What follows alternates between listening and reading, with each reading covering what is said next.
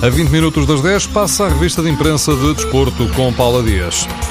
Desastre, suicídio e também vergonha numa noite inglória no Eurofutebol. É sobretudo a derrota do Sporting e as experiências de Jorge Jesus que merecem linhas de maior crítica nos jornais. É um leão envergonhado, escreve a bola, acrescentando que o Sporting viveu ontem uma das noites mais humilhantes da história do clube. Para o Record assistiu-se a um desastre anunciado. O jornal considera que os leões foram enganados pela uh, mentira do que se passou em Alvalade, pelos 5-1 no primeiro jogo, entraram de saltos altos ontem com o Skanderbel e quando deram por ela já tinham menos um jogador, o Rui Patrício, e já perdiam por 2-0. Se o Record fala em saltos altos, o diretor do jogo diz que na Albânia o Sporting quis jogar de meias. A derrota dos Leões era escusadíssima, pode ler-se no editorial, mesmo aceitando que haverá pouco tempo para recuperar da viagem antes do jogo com o Aroca no domingo. Já o Braga, a quem roubaram as botas, 80 pares, trocou as chuteiras pelos carapins. Na opinião do diretor do jogo, apesar de todos os elogios,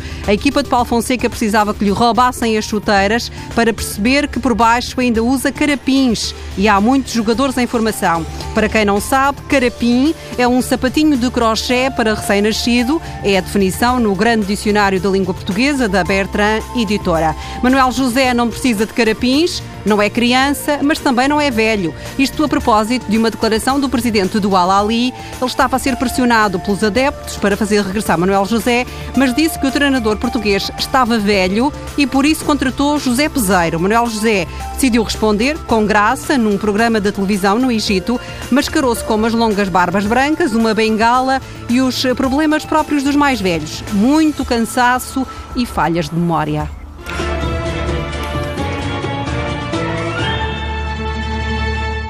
مساء الفل والهنا Ah, I'm very tired. Oh, oh, please, please. Sit.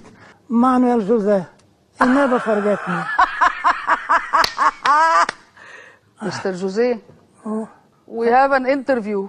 I'm go home. Uh, Mr. Jose, See you tomorrow. please come back. Mas Manuel José não voltou, pegou na bengala e devagar, muito devagar, foi para casa. A revista de imprensa do desporto com Paula Dias.